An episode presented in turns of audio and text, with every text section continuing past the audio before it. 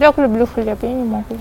Миш, скажи мне, как стать ресторанным критиком? Французская кухня – это база. Мог заработать 230-250 тысяч рублей В месяц. в месяц. Да. Такой, вау, вот это круто.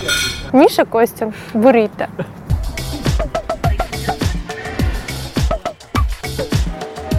Я обожаю еду.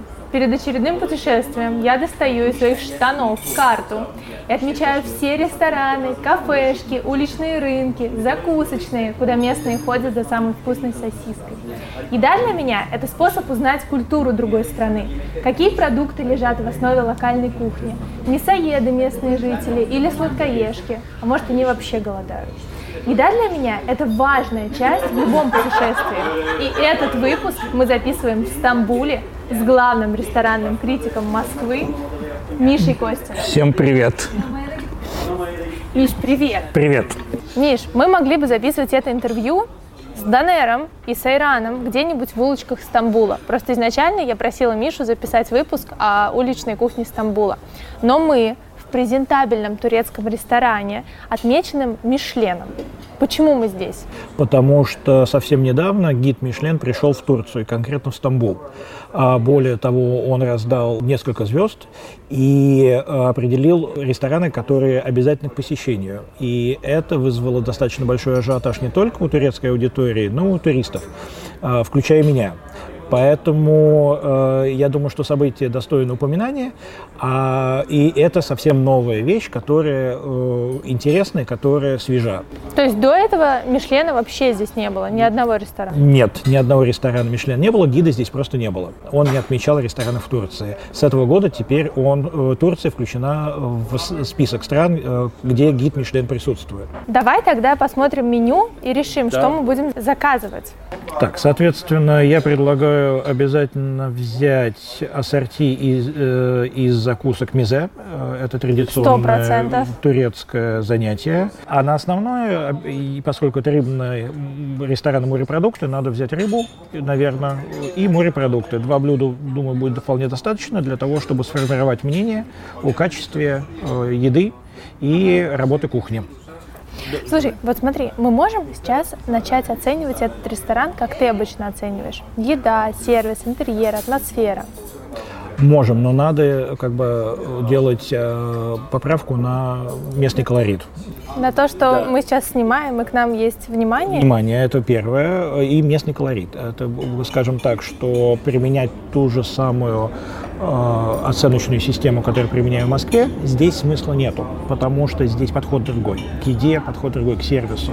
И, допустим, колошматить э, местных официантов за то, что они делают то, что дел- должны делать московские официанты, э, смысла нету, потому что везде так здесь. Э, Но если ты хочешь посмотреть, как проходит процесс, Да, конечно. то можем по- посмотреть, э, можем попробовать э, и уже решить, что будем отмечать дальше. Подача курсов. Э, Сразу ли все принесут или, как мы просили, по очереди. Рыба, которую принесут, будут ли ее разделывать или дадут нам самим ее разделывать. Э, Потом, э, будут ли меняться приборы, будут ли меняться тарелки, будут ли докладываться салфетки. Салфеток сейчас нет, соответственно, надо бумажные салфетки, соль, перец спросить. Слушай, а я их убрала на самом деле перед съемкой специально. Они стояли вот здесь, я их убрала, поэтому это не минус. Вот, тогда это как бы наш уже такой, Да. Э, э, э, наш косяк небольшой, а не их. Вот, в любом случае это все должно быть на столе. Часто этого нет, часто надо просить. Вот эти все мелкие вещи я начинаю подмечать сразу, когда вот еще как бы только заказ сделали, уже вот я посмотрел вокруг. А дальше рассматриваю интерьер. Удобная ли мебель, расстояние между столами. Если стол следующий, допустим, стоял бы где-нибудь здесь, уже неудобно. Другие люди сидят, нам некомфортно. А, Стол шатается, не шатается. Стул скрипит, не скрипит. Дует ли, громкая ли музыка, э, душно или не душно, громкие ли разговоры. А, Кто-нибудь курит кальян рядом или не курит каль- кальян Кстати, рядом. везде курят. Вот я заметила, что здесь везде курят. И я постоянно просто вся пахну э, табаком. Поэтому, ну, если закон позволяет, то претензий к этому быть не должно. В Москве же это же не позволяет, но тем не менее, если кто-то курит э, даже на террасе, то это как бы отмечается. Дальше мы смотрим, как сервированы столы. Скатерть есть? Есть. Это уже плюс. Есть нож для рыбы. Есть нож для рыбы, тоже плюс. А вилка? Это тоже для рыбы. Угу. Вот. А потом оформление, насколько оно приятное. Э, если искусственная зелень. Почему я обращаю внимание очень часто на искусственную зелень? Она есть, кстати. Ну, даже не искусственная, я думаю, она... Нет, живая зелень – это одно. А искусственная зелень – это искусственная зелень и ковры. Это сборщик... Ковры – это не только в Москве? Не только, не везде, как бы. Причина почему? Потому что, во-первых, это сборщики пыли. И мало кто чистит вот эти все э, зеленые пластиковые насаждения и пылесосит ковры, особенно если они на стенах. А, также, если а в Турции ковры любят? Ну, здесь, да. А, ну, я, я это оцениваю больше с точки зрения, как, вот, как я в Москве прохожу. Но в любом случае любая искусственная зелень, сразу у меня предупреждение о том, что может быть э, пыльно. А если пыльно, то, соответственно, э, уборке уделяется недолжное внимание. Угу. Интересно очень, слушай. Это процесс мышления критика, когда он пришел в ресторан. Вот пока люди наслаждаются видом, я вот все вот это вот рассматриваю, изучаю. Слушай, а время подачи? Ты оцениваешь его? Какое вообще нормальное время подачи? Вот мы сделали заказ, например, 14-20. Сколько? В принципе, 15-25 э, минут. 25 э, минут однозначно можно отдавать на горячее блюдо, если оно готовится э, на кухне под заказ. Это не обязательно, что все ингредиенты готовятся с нуля, из-под ножа, как называется. В хороших ресторанах, я думаю, мало кто готовит из-под ножа все. Есть какие-то моменты. А так, это 25 минут на основное блюдо и 15 минут на холодную закуску. То есть мизе мы ждем 15 минут? Да. Если уже больше, то уже... Да, потому что мизе у них уже все готово. А что ты вообще можешь сказать про турецкую кухню? Вот пока мы ждем наши турецкие блюда, как она тебе? Потому что, смотри, я расскажу свою историю вообще знакомства. Давай. Я в мае поехала в Ереван для того, чтобы поесть вкусный шашлык. И я одно место, второе, третье, четвертое, везде разочарование. Я вообще не могла найти хороший шашлык. А, я расстроилась, я подумала, так, где еще готовят хорошо мясо? Турция. Стамбул, кебабы. Мы взяли билеты. Мы реально полетели в Стамбул на три дня, просто чтобы я поела вкусный кебаб. я, конечно, обалдела от качества мяса здесь. Оно реально очень вкусное. А, мясо в шурме, кебабы, ягненок, телятина, все отличное. Вот меня прям кухня поразила. Как ты относишься к турецкой кухне? Я очень хорошо отношусь э, к турецкой кухне. Я, во-первых, это очень давняя кухня. И на основе турецкой кухни, пусть какие-то корни в турецкой кухне пришли из э, региона Левантины, из Ливана, из Египта, э, очень много арабского было приобретено турками за время э, своего развития, но в принципе турецкая кухня, она очень давняя кухня. И она развивалась в таких условиях, что она впитывала в себя многие другие блюда, многие другие вкусы. Вот как раз Холодная закуска. Салат. Ну, это салат. Вот холодные закуски идут рядом. Подожди, салат. А это что такое? Ederim. Пахнет очень вкусно, хлеб очень вкусно пахнет. Вот. А что это за такие красивые? Я предполагаю, что вот это все бесплатные плюшки, о которых я говорил. Ты думаешь? Это еще не мезе. Это то, что э, дают э, перед началом трапезы. Хлеб, лепешки, оливки, перцы, огурцы. Такие красивые, знаешь, манты из марли. Это Ой. лимон который потом для рыбы. И в марле... Я думаю, это что-то съедобное. Не-не-нет, это лимон, дальше для рыбы и для морепродуктов. И очень правильно, что они сделали это в марле, потому что косточки не будут Все вылетать. правда. И это, кстати, тоже один из моментов в сервисе. Это очень-очень горячий хлеб. Ты какой, черный или белый предпочитаешь? Я попробую белый. Даже это, наверное, похож на брioche, но белый лучше, да. А у нас вот пошли уже... Хорошо. Это наши мизе? Нет, это не мизе, это котлеты из рыбы, э, которые должны были идти основным блюдом. Teşekkür. М, Я так люблю хлеб, я не могу. Я еще хотела с тобой поговорить про турецкий завтрак. Мне вообще очень интересно. Ты, я знаю, что ты изучаешь историю многих кухонь. Почему турецкий завтрак, вот это много-много-много-много разных тарелочек, это яйца, это булочки, это мед с э, сметаной. Почему это так э, много и вкусно? Вот именно, что ты должен все попробовать. Ну, как мне рассказывали э, некоторые турецкие повара, с кем я общался в Москве, это связано с тем, что э, завтрак э, в Турции – это вещь семейная, семьи большие, всем хочется, может быть, что-то разного, соответственно, стол накрывается на всю семью, и разные блюда готовятся под разные вкусы, и каждый может попробовать. И это такая трапеза объединяющая. Вот. Э, Это свойственно для многих кухонь э, Ближнего Востока, э, Средней Азии. Даже э, в Китае, в Китае тоже есть очень много таких э, трапез и блюд, которые едятся э, компанией или семьей. Все вместе туда лезут, берут, едят. Соответственно, вот такое объяснение мне дали шеф-повара и э, турки э, в Москве, что это все связано с тем, что это такая семейная добротная трапеза, которая вот позволяет все вместе попробовать съесть каждому что-нибудь свое. Миш, скажи мне, как стать ресторанным критиком? Вот если я хочу все зарабатывать на этом деньги, что мне делать? Ну, для начала надо э, пойти в ресторан. Так, А еще лучше сходите в 20-30 ресторанов и записывать свои мысли, свои э, впечатления.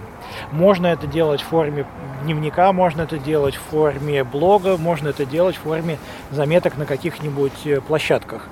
Когда появится понимание, твое это или не твое, э, получается, не получается, тогда можно переходить к следующему этапу. Следующий этап – это начинать писать э, обзор, э, рецензию. Опять же, здесь есть некие различия между обзором и рецензией, но в принципе принцип одинаковый. Идешь в ресторан, подмечаешь все, что тебе понравилось, не понравилось, и потом все это рассказываешь своим читателям.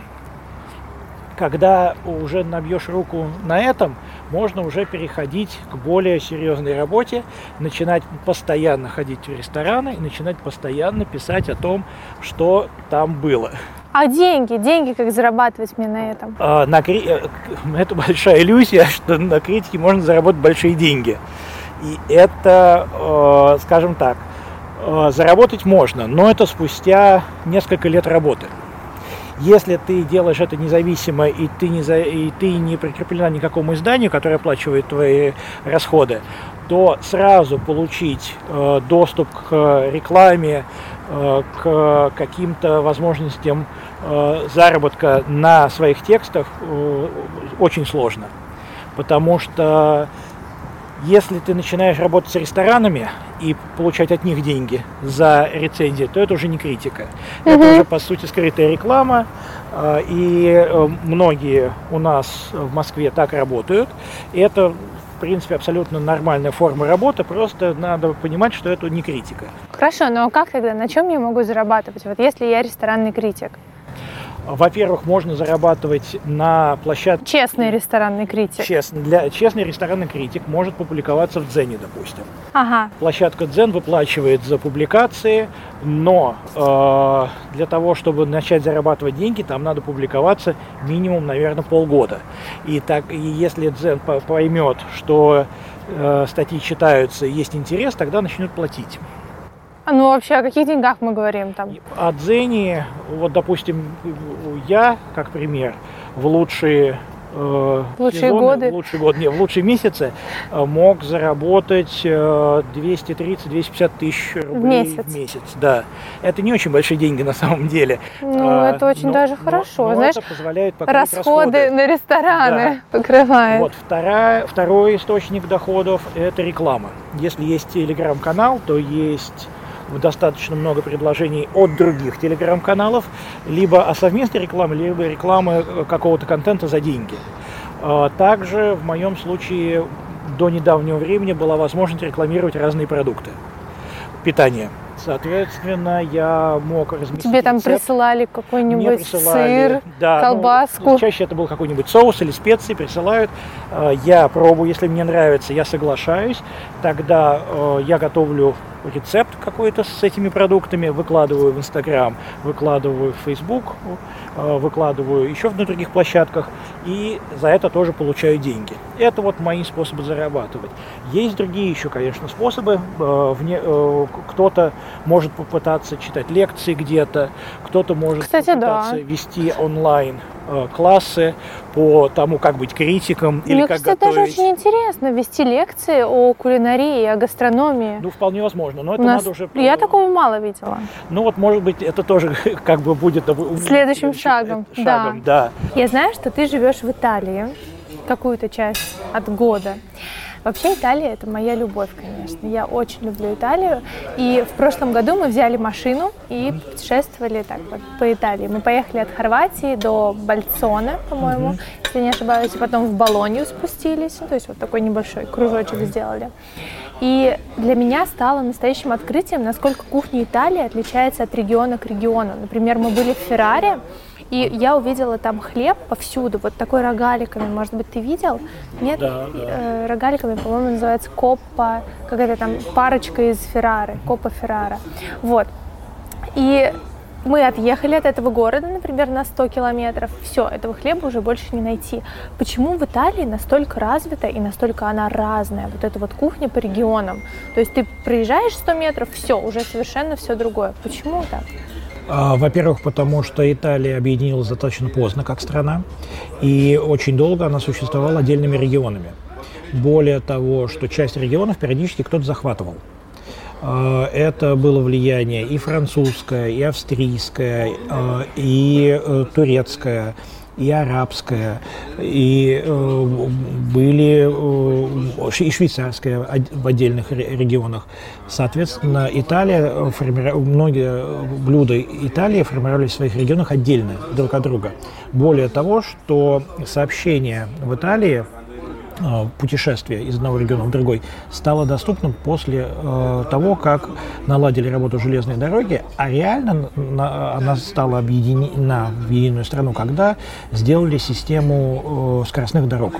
И вот тогда э, объ- э, вся Италия объединилась, э, грубо говоря, в единое целое. То и кухня сформировалась э, д- достаточно автономно друг от друга в каждом регионе. Окей. И на нее мы должны будем уже полить сок лимона. да? Если есть желание. А Про Вообще лимон можно. и Слушай, рыбу я расскажу рыба. чуть позже. Мгм. Thank you. Про лимон и рыбу ты расскажешь. Да. Давай. В принципе, хорошему морепродукту и хорошей рыбе лимон не нужен. Это э, способ э, улучшения продукта возник в основном из-за того, что рыба имела либо какой-то привкус, либо была, э, скажем, приготовлена так, что вызывало некие сомнения. Поэтому э, часто используется лимон для, того- для того, чтобы прикрыть неприятные какие-то ощущения. Это все осталось, э, рыба стала лучше, качество исполнения стало лучше, э, а брызгать лимоном так и осталось. Кстати, многие шеф-повара вообще не рекомендуют лимоном брызгать рыбу. И также э, относительно соли и перца. Многие шеф-повара говорят, что при готовке рыбы ее лучше не солить и не перчить. Вот так, как она есть, так ее и готовить. А уже потом, когда все будет приготовлено, тогда уже солить и перчить. Ну давай тогда пробовать ее Да. чистенькую. Вот, кстати говоря, положительный момент в сервисе. Рыбу для нас разделывают. А ты знаком уже с такой рыбой? Ты знаешь, что это за рыба? Это камбала.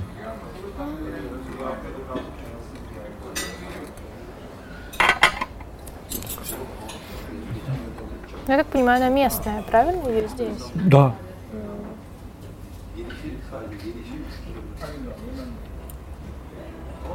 Кстати, что интересно, а, Греция и Турция э, омываются практически одними и теми же морями.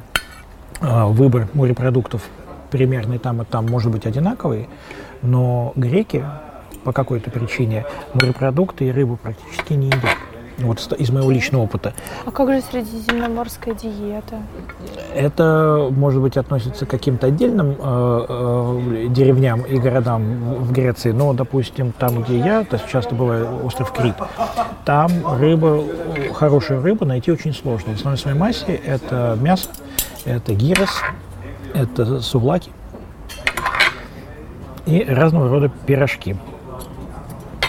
Неутомленное мясо. Thank you. Так, приятного аппетита. И тебе тоже как правильно есть? Вот этой вилкой или вот этой? Вот, вот этой вот. Угу. Давай, пробовать камбалу.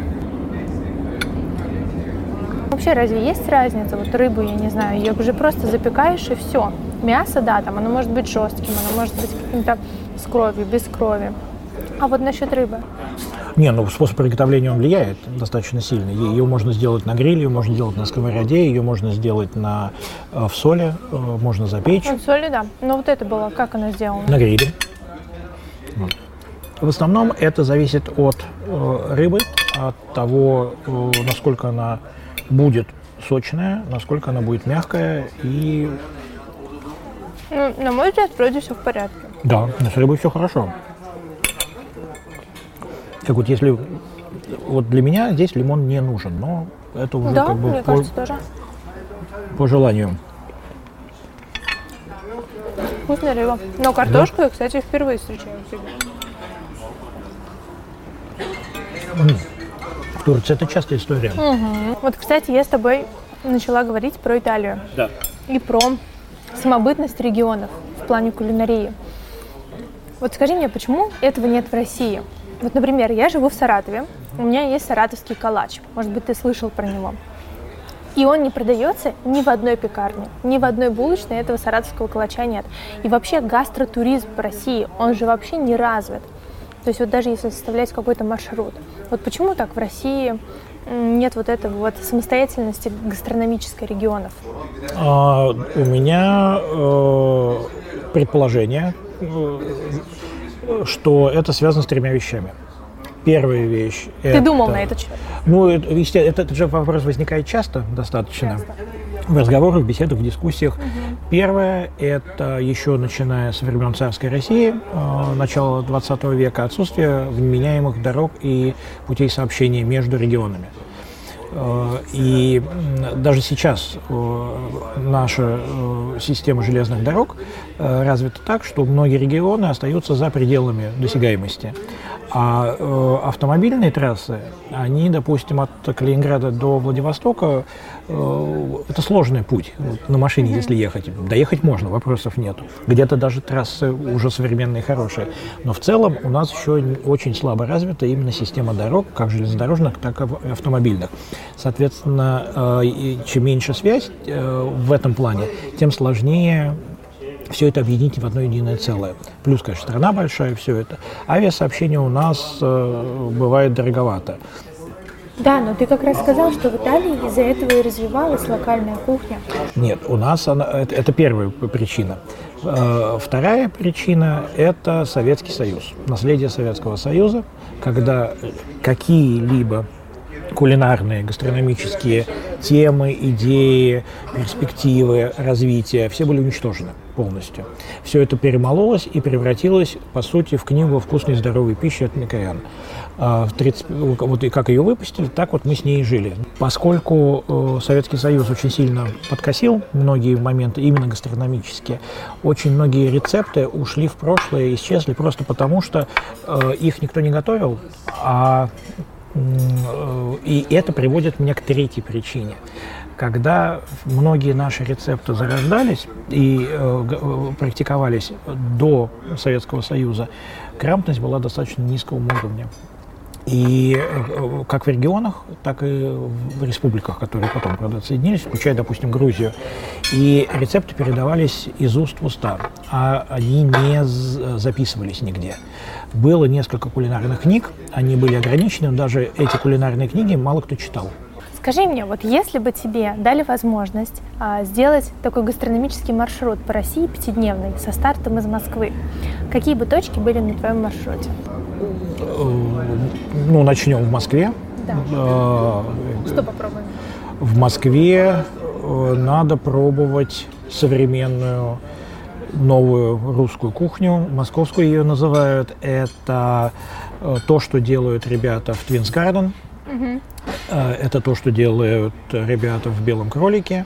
Это то, что делают некоторые шеф-повара в других заведениях. Это продукт, российские продукты. Э, неизвестные продукты, которые переосмысливаются, очень часто делаются в рецептах, связанных с э, русской кухней, с кухней э, бывших союзных республик, и все это интерпретируется через продукты. Угу. Вот, поэтому, допустим, начинаем с Garden, это хорошее как бы начало для того, чтобы понять как бы топовый уровень где мы сейчас находимся в плане э, возможностей. Тогда дальше, получается, будет хуже, если нет, мы поедем будет, из Москвы? Будет по-другому. Нет, будет по-другому. Угу.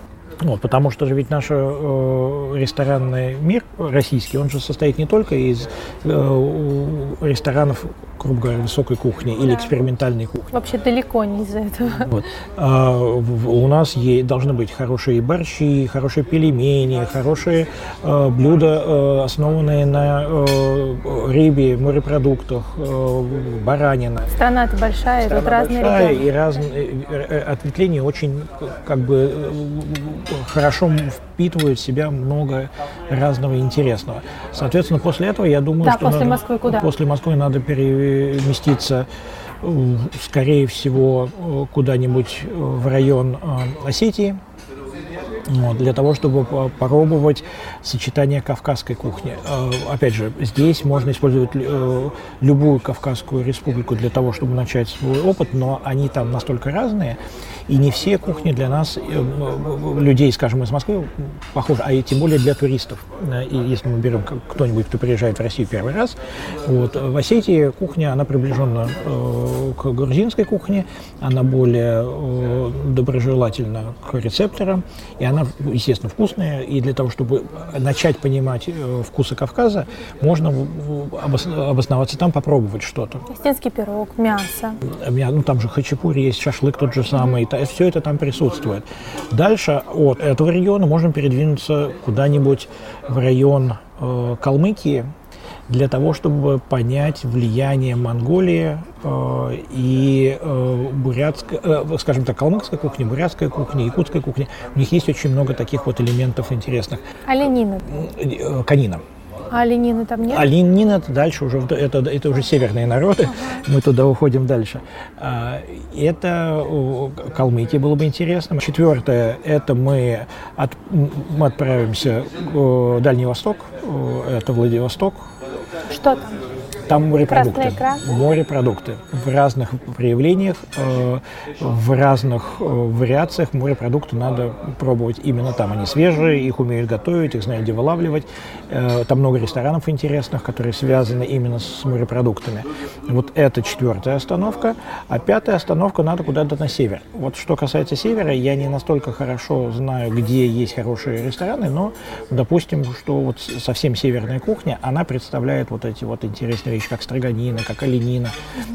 Mm-hmm. И чтобы просто понять, как это все происходит. Север, ты имеешь в виду? Э, далекий Алтай. север. Э, я думаю, что это мы дальше, ну, наверное, Бурятия, э, Якутия, угу. вот, вот эту вот часть. За пять дней можно все вкусы России. Ну, за пять дней есть только на самолете очень да, да, по да. Европе. Каждый да. день да. новый, новый город. Интересно. Насколько я поняла, это было наше последнее блюдо? Я думаю, что да, но я думаю, что надо подготовиться будет к десерту. Ты думаешь, нам его принесут? Я, у меня есть подозрение такое. Ну, посмотрим. Как ты оценишь вообще вот наш визит, наш обед? Ресторан мне понравился. Э, рыба отличная, э, что является большим плюсом. Так что, если хочется рыбы, то смело можно идти. Салат хороший. Есть нюансы относительно котлет, относительно фритюра, относительно хлеба и всего остального, но главный продукт – рыба. Она получила плюс. Знаешь, я вообще очень люблю еду, я тебе уже об этом говорила. Я часто смотрю какие-нибудь фильмы, сериалы о еде. Вот, например, мне кажется, самый популярный это «Мечты Дзира суши». Ты, кстати, не ел в этом ресторане? Нет японском? Нет, туда, во-первых, сложно записаться. Да. А, и, э, во-вторых, там, э, э, по-моему, уже сын работает. Угу. А что случилось с мастером? Ну, ему ты на, во время выхода фильма было уже, по-моему, 80 да, чем-то лет. Да, 85. Вот, поэтому он просто отошел уже от дел. Угу. У сына был свой ресторан в другой части Токио, а потом он, за, он э, занялся вот этим рестораном, как раз маленьким, который там между станциями метро находится.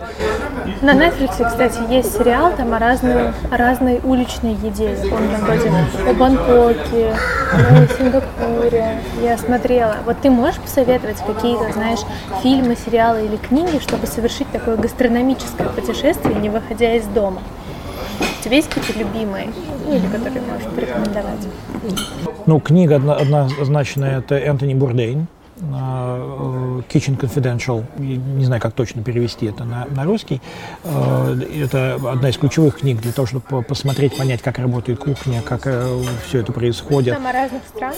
Там не столько о разных странах, там сколько о разных этапах в работе повара, шефа. И это очень... Антони Бурдейн достаточно известный шеф-повар был, к сожалению, он покончил жизнь самоубийством пару лет назад.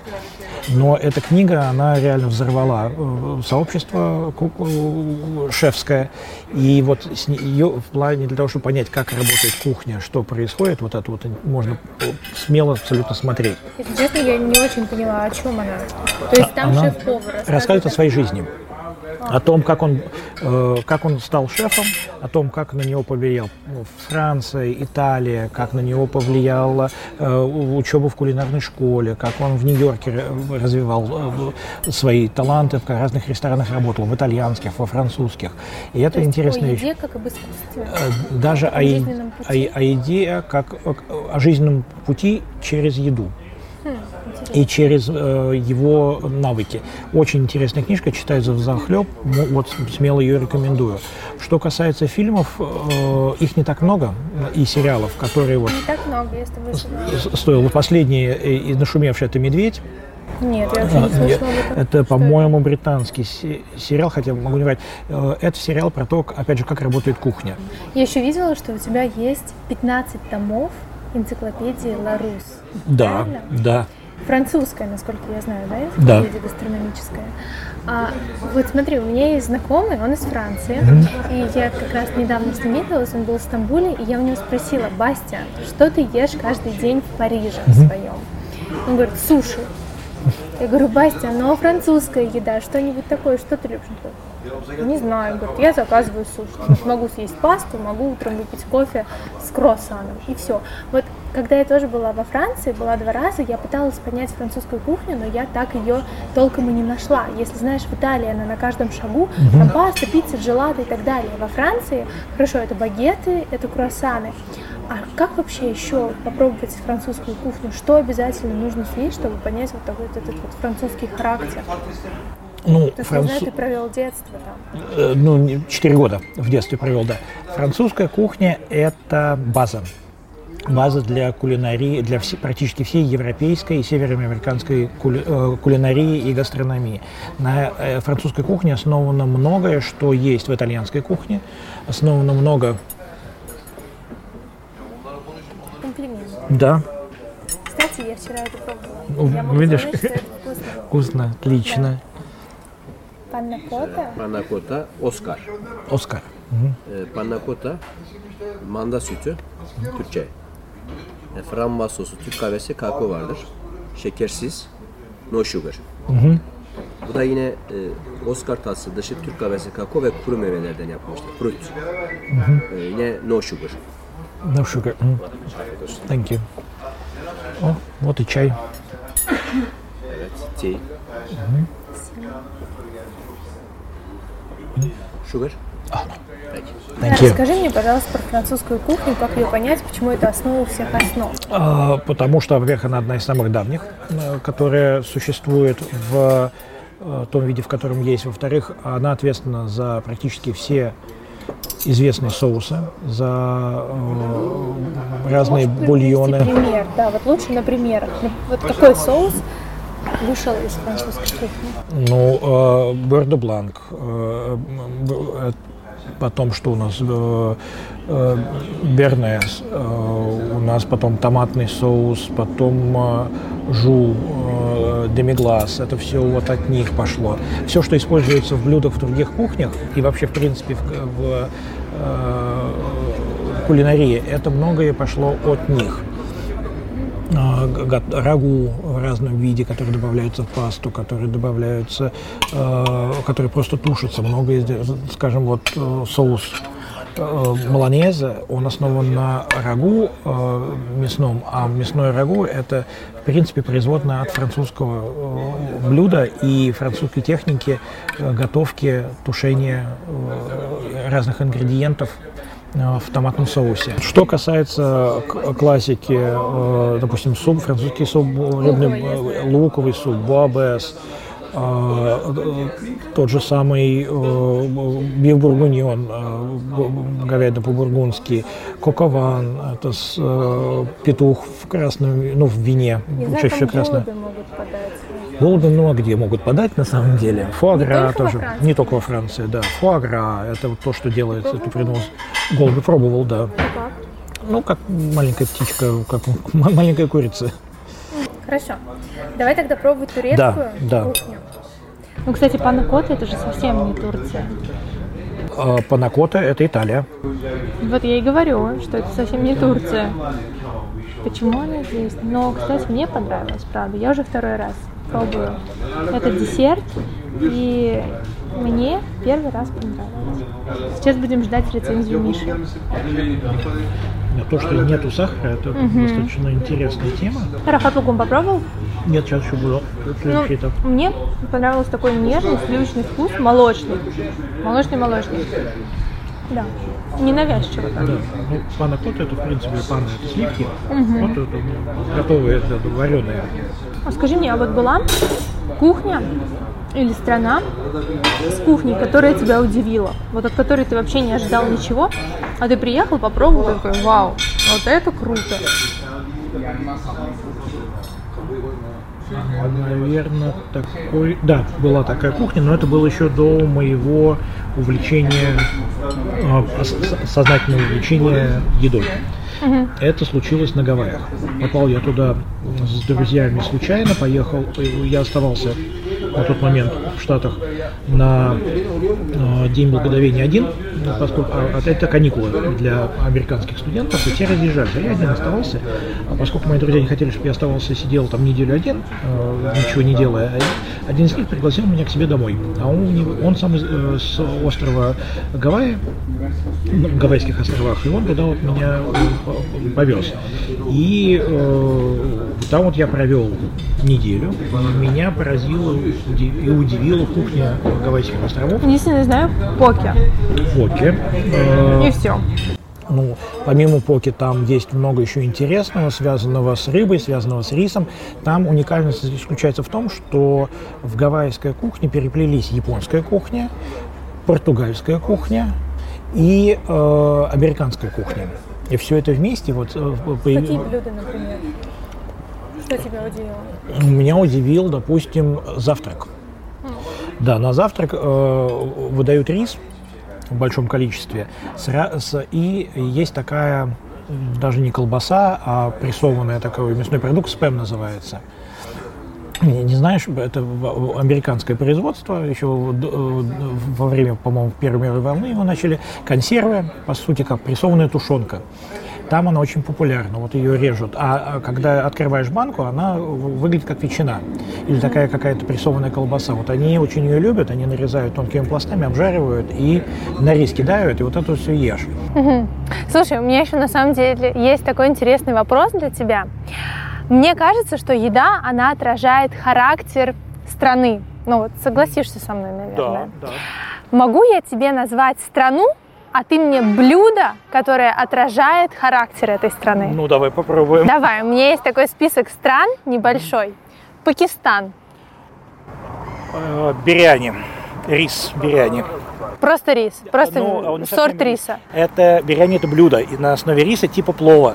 Он может быть с, он может быть э, с бараниной, он может быть с рыбой, он может быть с курицей. Мгм. Так, Австралия. Австралия. Так.